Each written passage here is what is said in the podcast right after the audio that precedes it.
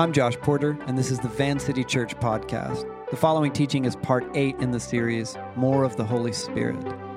If the beginning of discipleship is to be with Jesus, and the beginning of operating in the power of the Holy Spirit is intimacy with God, then it makes sense to spend our last teaching in this series talking about one of the primary outlets we have to connect with God and steward intimacy with Him, worship.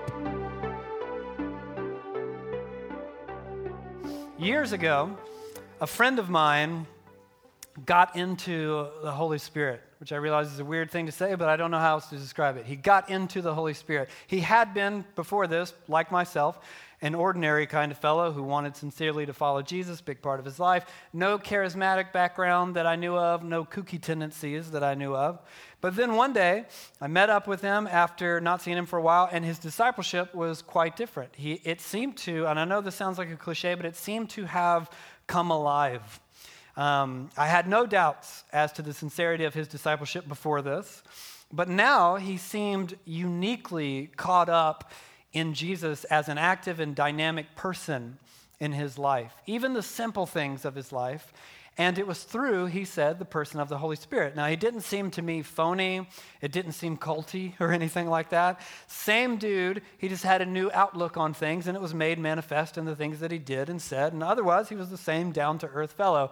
This dude who was before, like me, following Jesus by all the things that a disciple of Jesus should do, reading his Bible, praying, going to church, all that. But now, he was also hearing God's voice regularly and talking about it as it was an innate, intrinsic, normal part of his discipleship. He was prophesying and seeing miraculous healings and expecting those things in the normal, everyday flow of his discipleship.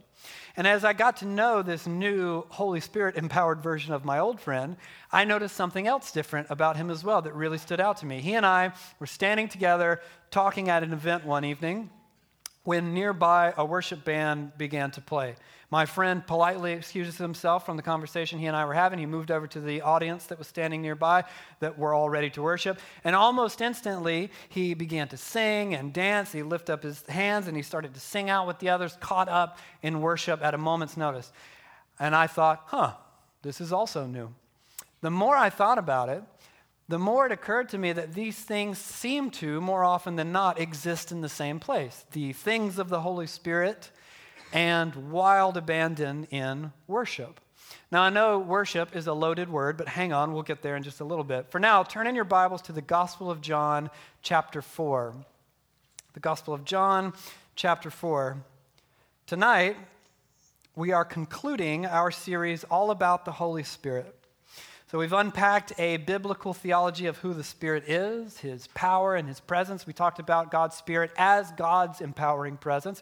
We've talked about learning to hear God's voice in the pragmatic sense. We've talked about the things the Spirit does, all the different kinds of things that the Spirit does, and how we talked about prophecy. We even talked about the even weirder sounding stuff like speaking in tongues and miraculous healings. If you missed any of that, do me a favor, go back and listen to the podcast. It's all there, except for the first teaching, which wasn't recorded due to technical difficulties. To which I say, hey, come to church. You won't miss stuff. Apologies to our beloved Vancity Kids volunteers who were serving that evening.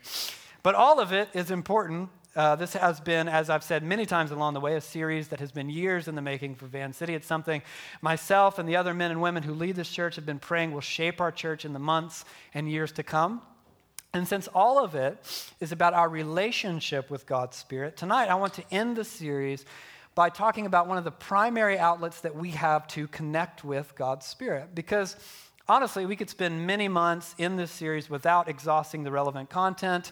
But what we're really after are not like an exhaustive theology of the Holy Spirit per se, but more like foundational pieces for the culture of Van City Church. What does it mean to show up here on Sunday and why? What does it mean to belong to Vancity family, the Vancity family proper? What does it mean to be in a community? What are the expectations? How does our family work? What do we expect here on a Sunday evening? And our hope and prayer is that just as we maintain our other foundational pieces, our commitment to practice the way of Jesus, in submission to the authority of the Scriptures, we are simultaneously becoming a family and a people empowered by the presence of God's Spirit to see and demonstrate the full range of the things that the Spirit does in the everyday flow of our lives, in our communities, and especially, I would argue, here on a Sunday evening. Now, we already talk constantly about the three goals of apprenticeship to Jesus. To be with Jesus is number one, so that over time we can become like Jesus in order to eventually do the kinds of things that Jesus did. And there's a reason that be with Jesus comes first in that formula. Really, all throughout the Bible, God endeavors to create a unique space in which he can experience intimacy and connectedness with humanity. And in every picture of God's pursuit of that thing and God's realization of that thing, that place is a unique space of worship. It begins, as you know, I'm sure, in a garden, the first temple, if you will. But the whole Bible really begins and ends with a picture of God with his people. If you know the opening sequence, like I said, you got Genesis, Adam and Eve, garden, all that. We read in it that God would, and I quote, walk in the garden in the cool of day. And we don't know exactly what that means, to be honest, but whatever it means in the specific sense, everyone agrees that the author of Genesis means to depict a world in which there is no barrier between God and humans. God is with his people. And then much, much later, at the conclusion of the Bible story, the climax of the Revelation, we read this amazing, beautiful glimpse into a world made new, and we read, I heard a loud voice from the throne saying, look, God's dwelling place is now among the people, and he will dwell with them. They will be his people, and God himself will be with them and be their God. The Bible begins and ends depicting God with his people in loving intimacy, and in all of those pictures, God is with them and there is worship. Earlier in the series, we talked about the way that you can trace this motif across several major landmarks in the Bible story. Mount Sinai, the tabernacle, the temple, the exile, Jesus of Nazareth, the Spirit, the church, that's us, and then the human body. There's God's spirit and presence and worship on the mountain. It's like terrifying with thunder and lightning and all that. It's in the tabernacle in a special place that only some people can get to. And then it's in the temple. And then it leaves Israel in the exile, but returns to them in Jesus of Nazareth, who was also called Emmanuel, God with us. And it came in the outpouring of the Holy Spirit at Pentecost on Jesus' earliest followers, and then it lives on in the ongoing movement of Jesus and has eventually come to indwell in the very bodies of the people who follow him. And there is a direct and profound connectedness between this withness of God's Spirit and with worship of all things. Jesus actually pointed toward a new era of spirit-filled worship in a conversation he has in John's gospel with the Samaritan woman at the well, if you know the story. Look down at John chapter 4, and let's read beginning with verse 19. Sir, the woman said, I can see that you're a prophet. Our ancestors worshipped on this mountain, but you Jews claim that the place where we must worship is in Jerusalem. Woman, Jesus replied, believe me, a time is coming when you will worship the Father, neither on this mountain nor in Jerusalem. You Samaritans worship what you do not know. We worship what we do know, for salvation is from the Jews. Yet a time is coming and has now come when the true worshipers will worship the Father in the Spirit, with a capital S, and in truth. For they are the kind of worshipers the Father seeks. God is spirit, and his worshipers must worship in the Holy Spirit and in truth. Interesting. Now, stay with me for just a second. Turn a few books to the right in your Bibles to a letter called Ephesians. Ephesians chapter 2. In Ephesians, which is a letter written to a church by a master apprentice of Jesus called Paul, he picks up on this idea of Jesus talking about worshiping in the Spirit, and he writes this in Ephesians 2, beginning with verse 17. It says, Jesus came and preached peace to you who were far away from peace to those who were near, or far away and peace to those who were near. For through him we both have access to the Father by one, what? Spirit. Consequently, you are no longer foreigners and strangers, but fellow citizens with God's people and also members of his God's household, built on the foundation of the apostles and prophets, with Christ Jesus himself as the chief cornerstone. In him, the whole building is joined together and rises to become a holy temple in the Lord. And in him, you too are being built together to become a dwelling in which God lives by his Spirit. Now, earlier in the Bible story, the garden was a place of God's presence and a unique place for worship. Things went awry, if you know the story. But God continued to work with wayward humanity to establish unique places for connection and for worship between him and his people. So the mountain, the tabernacle, the temple. But these places were marked by restricted access and specific limitations. Only the high priest could go into the Holy of Holies, or only one of them, and only once a year, and so on, with all kinds of rules and rituals and specific parameters around which they had to operate. But eventually, just as Jesus said, an incredible reality would interrupt this fragmented rhythm of restriction and limitations. One day, Jesus said, we will worship in the Spirit and in truth. And later, Paul would confirm, indeed, that day has arrived. The new place of worship is here, and it's not a tabernacle, it's not a temple, but it is our very bodies, which are now home to God's Spirit. So we worship in the Spirit and in truth. You are now the venue of Spirit-filled worship and intimacy with God. But worship, for many of us, is a complicated idea, to say the least. Why do we worship? Why is it the thing to which we dedicate much, if not most, of our time here on Sunday evenings? It's a question worth asking for a number of reasons, really. We could go on and on. One of them being, why worship when God doesn't need it? You ever think about that? Like, it's a question that I think of all the time. He doesn't forget who he is. He doesn't forget what he's like.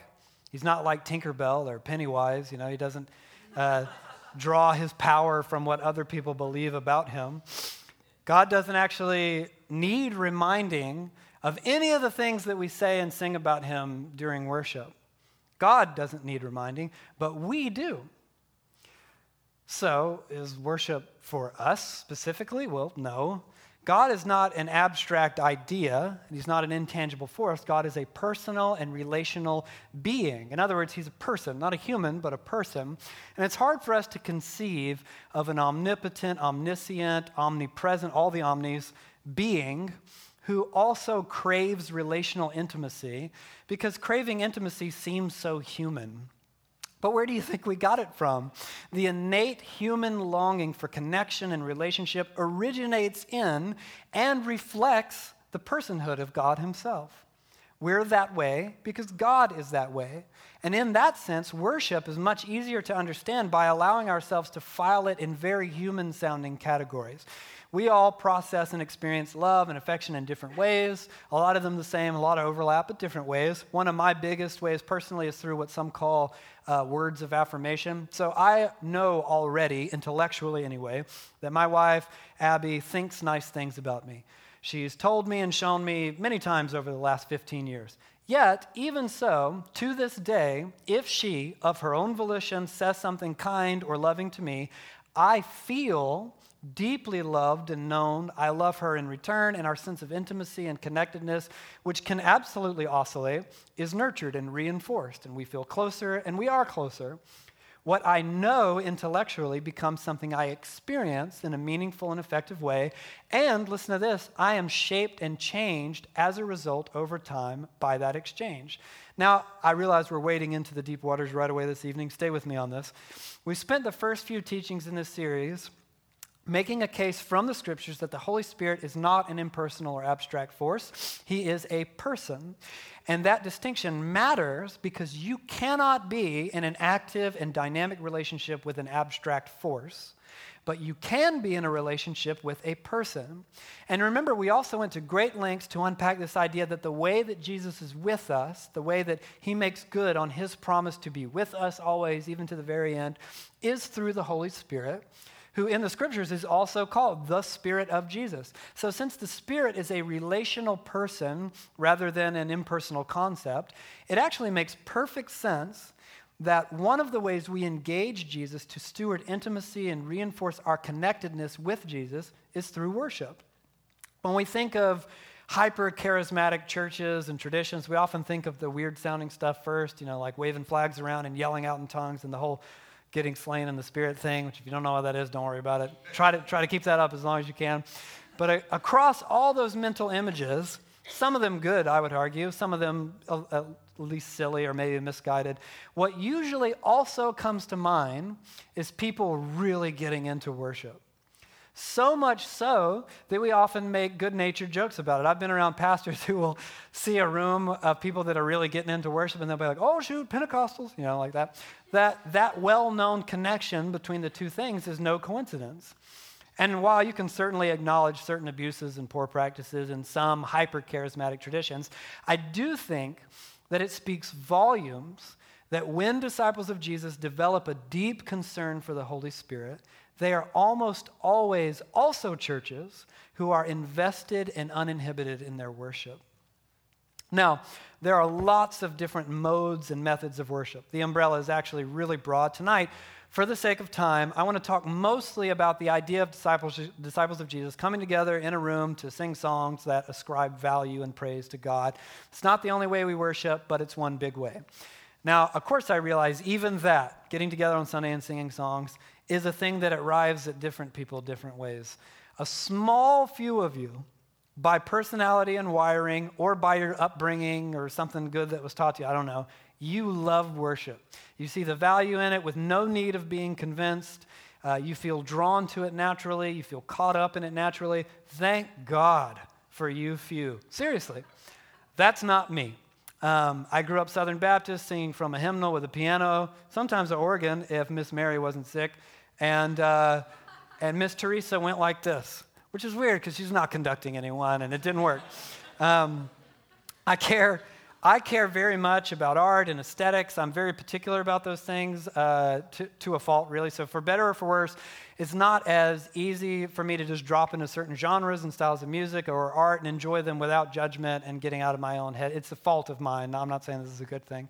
On top of that, I don't like perceived contrivances, meaning I don't like when things feel, to me, manufactured or designed for corporate consumption. I have an extreme reaction to anything that I perceive to be at all phony. Again, a fault of mine.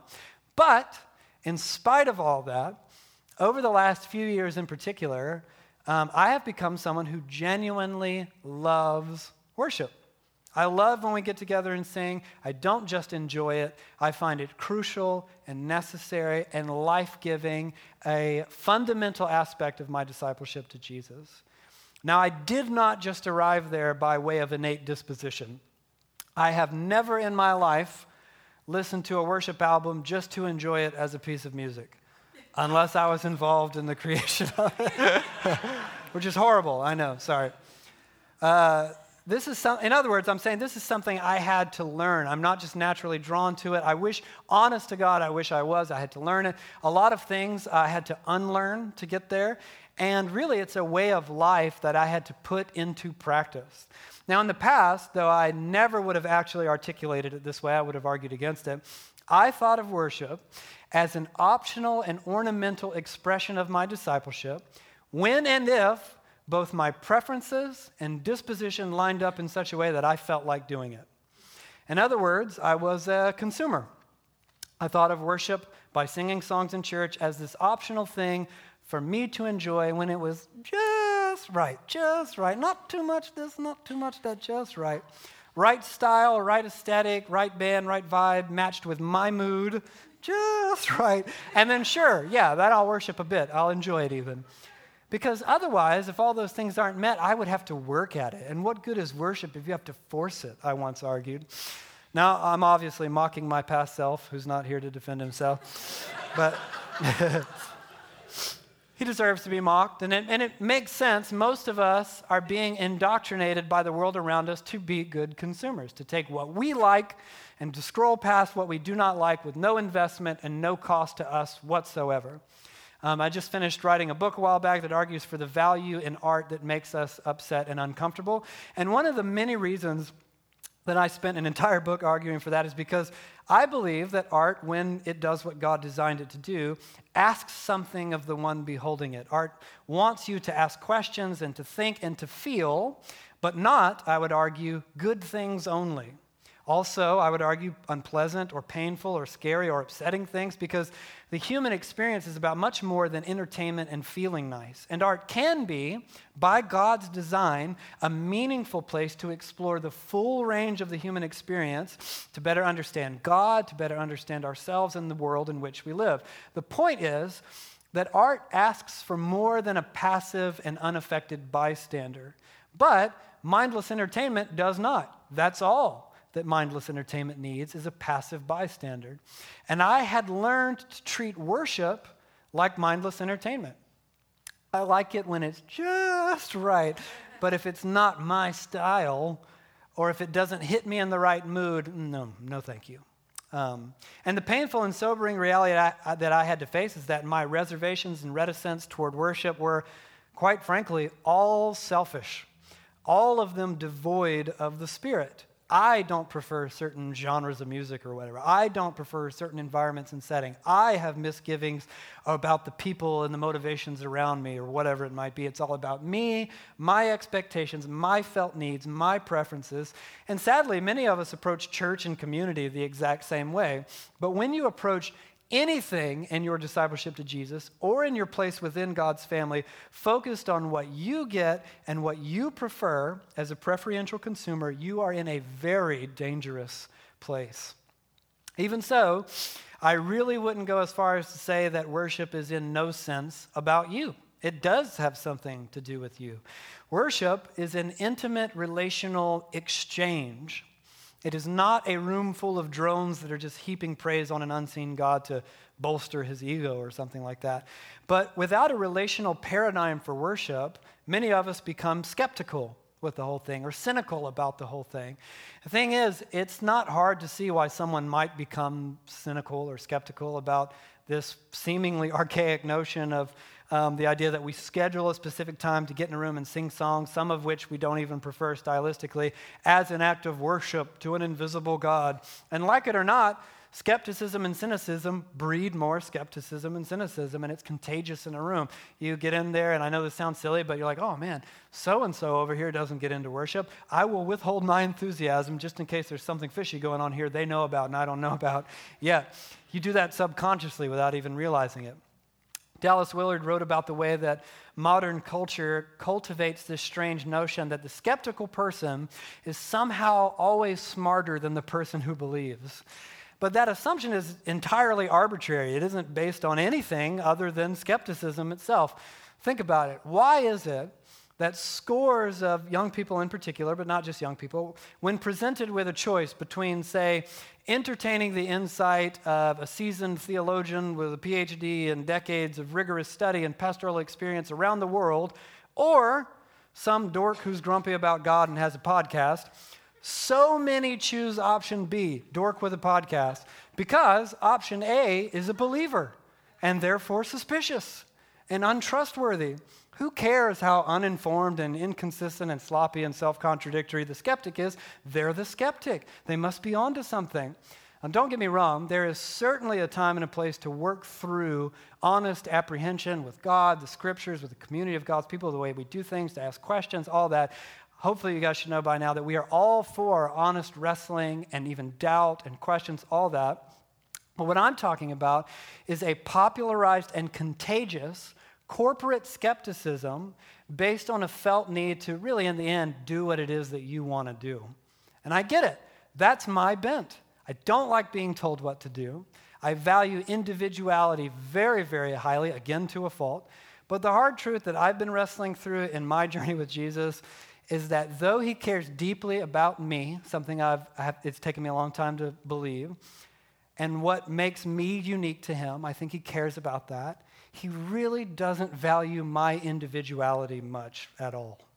Does he care about me as an individual? Yes, absolutely, of course. Jesus goes to great lengths to describe the unique and unsurpassable value God holds for every single person using all kinds of hyperbolic imagery. He knows how many hairs are on your head, all that kind of thing. But he isn't terribly concerned with creating a perfect little buffet out of life built on your personal preferences. In fact, quite the contrary, actually. Jesus' invitation to discipleship is come deny yourself the things that you want, your preferences, your felt needs. Deny those things on a regular and ongoing basis, and then come. You can be my apprentice. Just recently, Abby, my wife, was telling me about a podcast she listens to. It's not religious or spiritual at all. But out of nowhere, they offered an episode on Christianity, and she was like, uh-oh, this is going to be weird. It's a subject they'd never broached before on this podcast. And the episode was called, I think, she's not here to tell me if I'm getting it right or wrong. I think it was called Cafeteria Christianity. And she read me the episode description, and it was actually an encouragement to approach the way of Jesus like a buffet. There's some neat stuff in there. Take what you want and leave what you don't like, which is beyond laughable. It's sort of like saying to someone, I don't know, like sort of like, oh man, this Dr. Martin Luther King guy's got some good things to say, but I don't prefer anything about civil rights personally, so I'm going to leave those here and take the other bits that I like. You don't get to do that. It makes a mess of the whole thing. And at least you can't do that without becoming a completely unlivable philosophical mess of contradictions. Satanism is honestly more consistent than that. Read the Satanic Bible. No, I'm just kidding. Don't do it. Don't do it.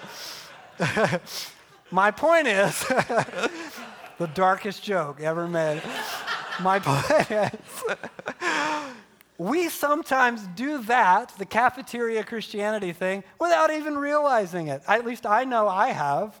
I remember thinking at some point, during my whole wrestling with worship and my approach to it, and I remember thinking, God, I want to worship, and part of me did. I felt like I was missing out on something, and I was kind of bummed that I was missing something a lot of other people seemed to get. So I was like, man, I really want to worship. I do, but it's just so hard for me. This isn't my style.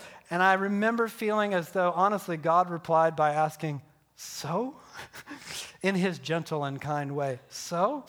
Imagine treating any meaningful relationship the same way.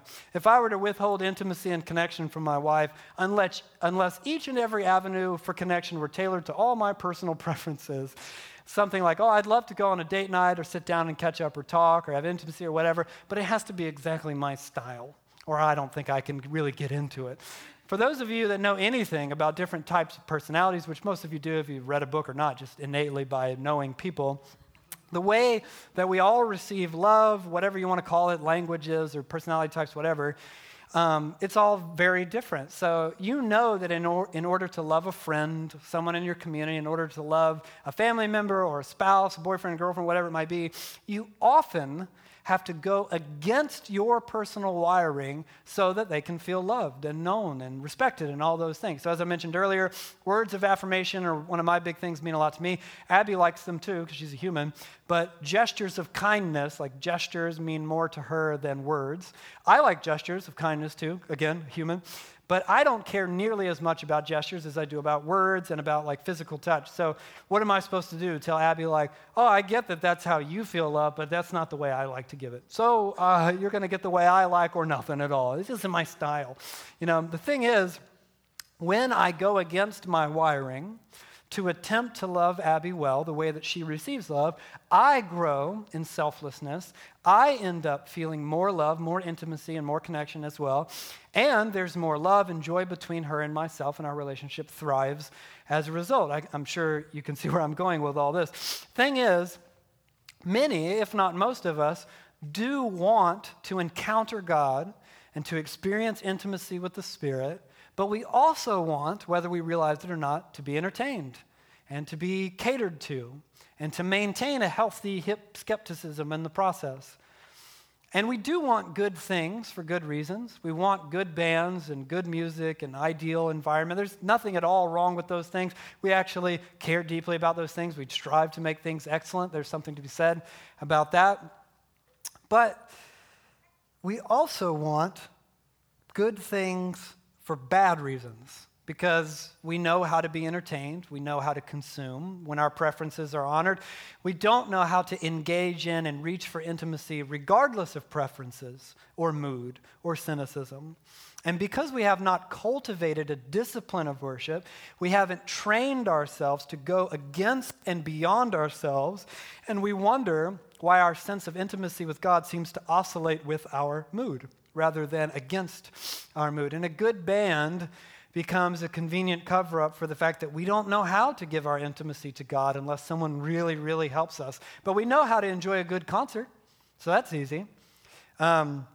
when I worked before this at a very big church with an awesome, U2 band every night and all that, I honestly can't tell you how often I heard something like, well, I have a home church, I go there in the morning, but at night I come here because the band is awesome or whatever, something like that. Don't get me wrong, a great band and a great mix or nothing to sneeze at. They are awesome. But what these people were saying is that I like to worship when it suits my taste. A.W. Tozer once wrote this, "The church that can't worship must be entertained, and leaders who can't lead a church to worship must provide the entertainment." Mark Sayers said something similar more recently. He argued that when we approach church as consumers, worship service becomes pseudo-media event. Church building becomes theme park, Christian leader becomes Christian celebrity, teaching becomes entertainment, salvation becomes self-help, discipleship becomes lifestyle enhancement, soul becomes self, denomination becomes brand, and gospel becomes slogans. Now, entertainment, to be sure, is not intimacy. Now, this is actually about much more than intimacy, though that would be enough.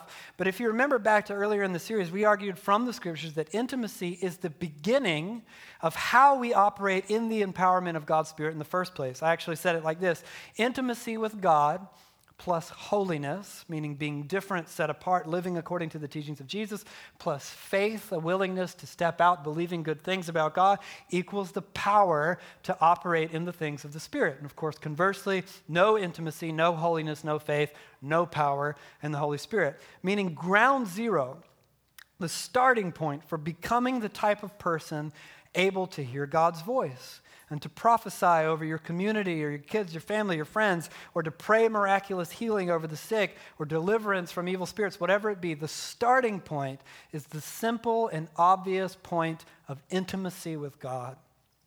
And again, there are many methods of stewarding that intimacy. I would argue that a daily time of prayer, practicing the presence of God, is chief among them. There are entire spiritual disciplines dedicated to the work of being with Jesus. We've worked through several in teaching series and practices in your communities: silence and solitude, prayer, Sabbath, fasting, and I would argue worship. Worship is a special, a unique and beautiful way, a gift long awaited by the people of God, as I'll argue in just a minute, that we have at our immediate disposal and in our midst every single week on Sunday evening during our time of communion. But we often miss it, or we willfully neglect it. In my own journey with all of this, I was very much that reticent, preferential person looking for an out. I don't prefer, personally, I once argued, to wave my hands around and sing really loud, and what difference does it make if I do or don't, that kind of thing. And really, the funny thing is, I was thinking back as I wrote this and trying to figure out what started to shift in me, and it took someone agreeing with me to see the problems in my logic, I remember talking this through with a like-minded person, and we're sitting there reinforcing one another's opinions and patting each other on the back and all that. And they said, and really, we're going further and further with it, and they said, really, why even sing at all? And I kind of paused and said, well, we sing because God designed most of us with working vocal cords, that's a thing, it's all in the Bible. And they were like, yeah, well, sure, but God knows what we're thinking. Why do we even have to sing? And I said, well, yeah, but I often know what someone is thinking, and I still prefer it vocalized. Jesus said that God knows what we need before we ask, and we're still supposed to ask for it. And they said, okay, fine, but why the hand raising and the dancing all around and everything? And I thought there in the moment that this was suddenly the silliest question of them all. I said, well, most humans, even infants, respond to music with their bodies. It's something in the way that we're built. If I think back to some of the best, most impacting live performances that I've witnessed, I didn't stand there and stoically think through all of them. I engaged, or I sang and danced the whole thing. And I knew all this. Talking to this other person, I knew all this. We say this all the time at Van City. We are more than just souls or minds that inhabit bodies. We are created by God as bodies and souls, as hearts and minds. All of it is you, and all of it is interconnected. So we pray with the mind and the body through things like praying out loud with a group of people, or reading liturgies, or fasting as a way to pray with the body, or singing songs at church. And I knew that all through the scriptures, God constantly uses physical symbols and gestures that he designs and commands and utilizes all sorts of ways to worship and to uphold community. Almost all of them are outward and physical and really symbolic. When you read the grand gestures of praise in the Bible, each of them are either primarily physical or they are accompanied by an outward component.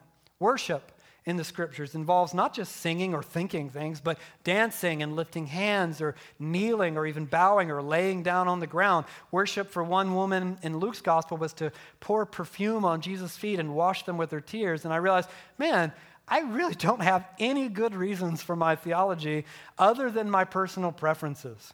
And worship, which is stewarding intimacy and connection with God's Spirit, is not about my preferences, not even a little bit. And quite frankly, it's not even just about me. It's about the rest of you. Believe me, I've not been working in churches for a really long time, but I've been working long enough to have heard dozens of stories from individuals that sound something like this. I showed up to church, I was worn out and sad and empty, discouraged, whatever. But then I looked over and I saw so-and-so in front of me, and their arms were up in worship with wild abandon. I was so encouraged and emboldened by what I saw that I was led by them into the presence of God, and they didn't even know it. I'm sure that that's happened to some of you as well. Of course, that doesn't mean that it's your job to put on a show so that someone else can get into it. It just means that when we make the deliberate, disciplined effort to engage in this unique time and space, even when we don't innately feel like doing it, to cultivate intimacy and connection with God with our minds and our voices and our bodies, it can lift up the entire family of God. And that's part of what it means to come here and contribute, not just to take. Why do you think I sit so close to Lexi on Sunday night? I'm trying to get some of that spirit coming my way, you guys. I'm trying to sap some of that up. Tab was telling me that there have been times when he's been up here leading worship, he's finished, stepped off stage, and gone to an individual and thanked them for leading him in worship. A worship leader, a friend of mine, a musician, Dana Dooley, argues this way. She says, "Sometimes I sing for the person next to me. They need to hear about God's faithfulness, about his goodness and his grace. And I sing a little bit louder so that they know it in the depths of their soul. And sometimes I need you to sing for me. I need to be reminded that he is here and he is not silent. I need to be reminded that he is faithful and he is good." And remember, this is a specific, disciplined effort for most of us. Not just some of us, for most of us, I think, you are working to push back the indoctrination of consumer culture and mindless entertainment and cynicism. And we're going to engage in that effort by standing stoically and mumbling. That's how we fight back against those huge things, just reading slides out loud. I mentioned that story in Luke 7 in which a woman who had spent much of her life getting things wrong comes to Jesus, she pours perfume on his feet, and in that story, the entire scene unfolds in the presence of this stoic, refined religious leader who does no such embarrassing thing. He's well-behaved, well-mannered. And notice this fascinating thing that Jesus says in that story. Then Jesus turned toward the woman and said to Simon, this is the man who's standing by watching the whole thing, "Do you see this woman? I came into your house. You did not give me any water for my feet." Notice that. His feet are dirty at this point. "But she wet my feet with her tears and wiped them with her hair.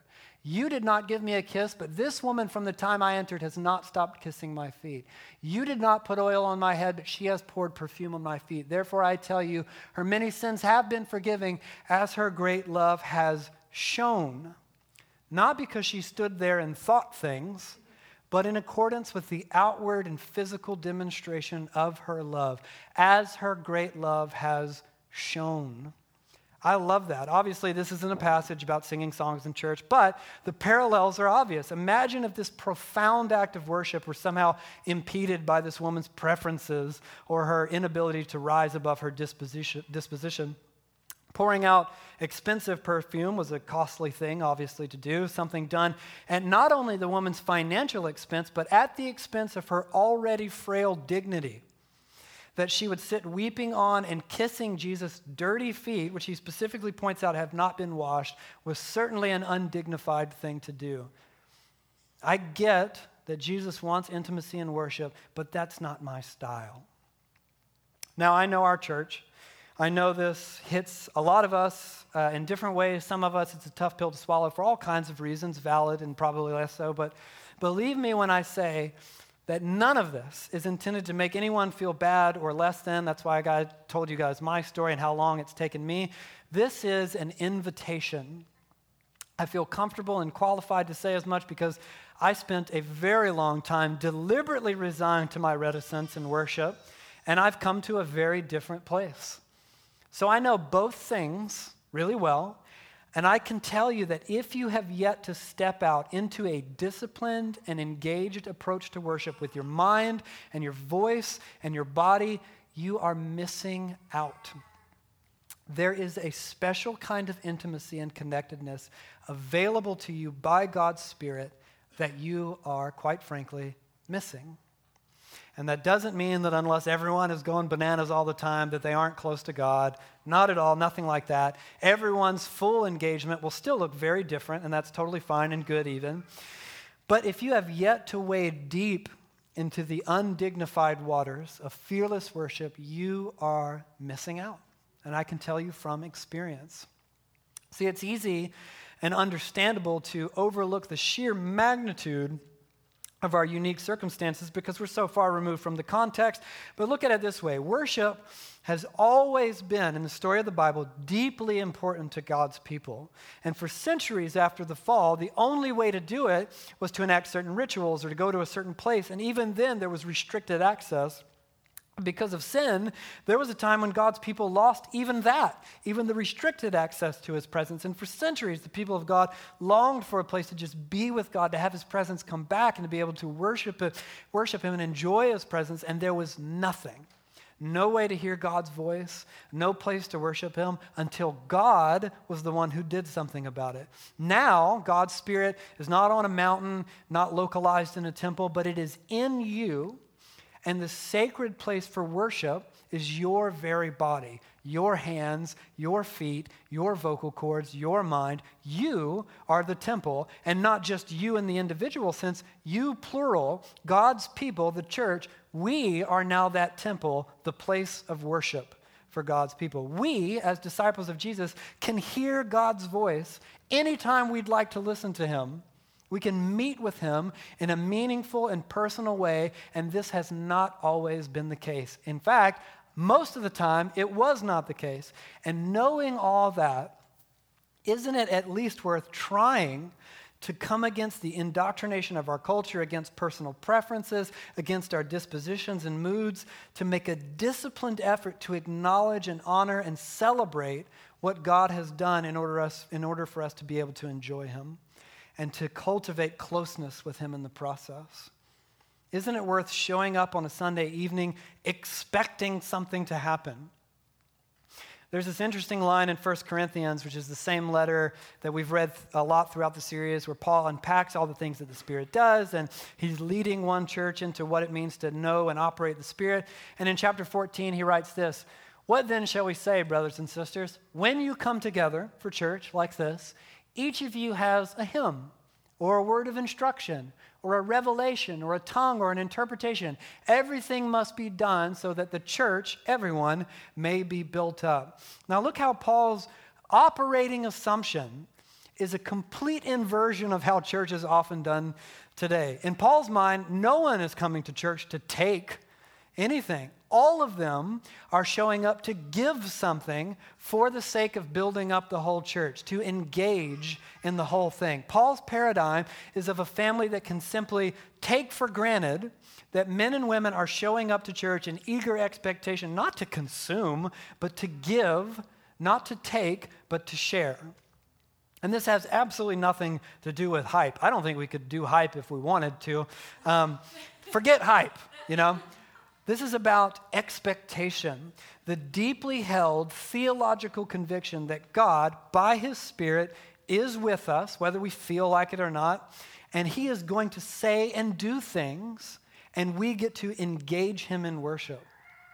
Of course, you can show up and spend time with a friend or go out with your kids or go on a date night with a spouse or boyfriend or girlfriend and just go through the motions and take them for granted and get little to nothing from it and give little to nothing to it.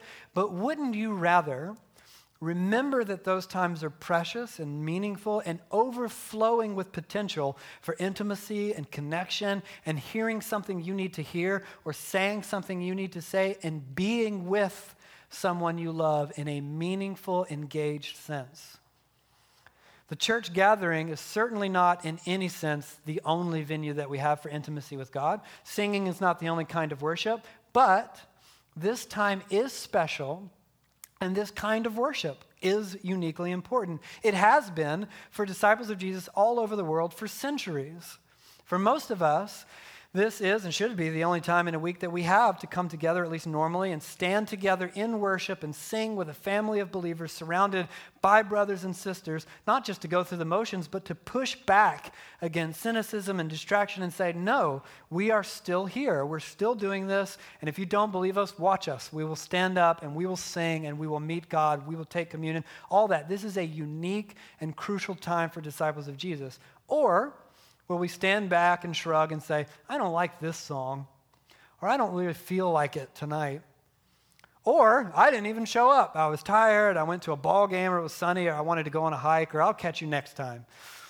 This is not a social event. There's a social aspect to it, but it's not an event. Sometimes I have people tell me, well, I miss church a lot, but, I always listen to the podcast, as if the essence of the evening were the teaching.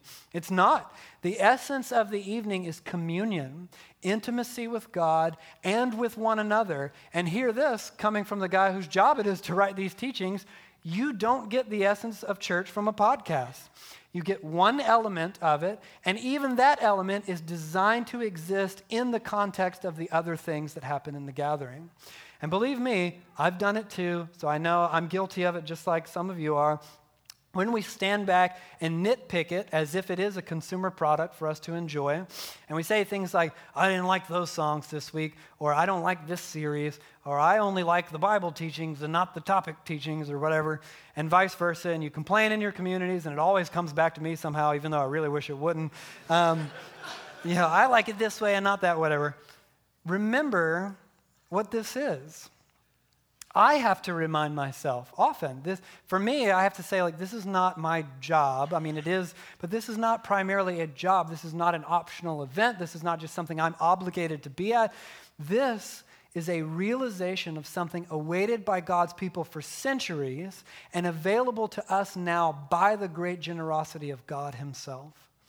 And I'm not saying that preferences or moods don't matter at all, but I am asking, should we let those things keep us from the intimate presence of God in worship and the building up of the family of God's people? In the months and years ahead, I really don't care very much, probably to a fault, if we get hundreds of people, or if we get a massive budget, or if we get a cool reputation in the city, or more podcast subscribers or whatever. And yes, we want to grow. Yes, we want to become financially stable. That'd be nice. And we're thanks to you guys, we're on track. Sure, it would be neat if people listen to the podcast. All that stuff is fine. But what I've honestly been hoping and praying is that our family will grow and continue to grow in the seriousness and the great dedication with which we approach Jesus and his church. Jesus loves the church so much, he called it his bride. It's like his wife. Don't get me wrong, I love that we have fun. I have no intention of making things miserable and stoic all the time. We're doing a chili cook-off for pizza. But I want us to come in expectation and be here for each other, ready for something to happen, whether we feel like it is or not. It takes a disciplined effort to make that happen. Showing up against all odds in spite of whatever comes our way, not to consume, not to take, but in eager expectation of a God who shows up by his Spirit, giving ourselves over in eager adoration to worship, to be with him, and to bring one another along on that journey, because we need one another on that journey. When those tired among us feel unable to stand, may we, by our worship and expectation and readiness, help lift them up and lift the church up in the process. Spirit, fill us that it may be so. Let's pray together and invite God's Spirit to come before we worship together. Thanks for listening to Van City. You can connect with us and find more teachings and available resources at www.vancity.church. You can support Vancity financially at vancity.church/give.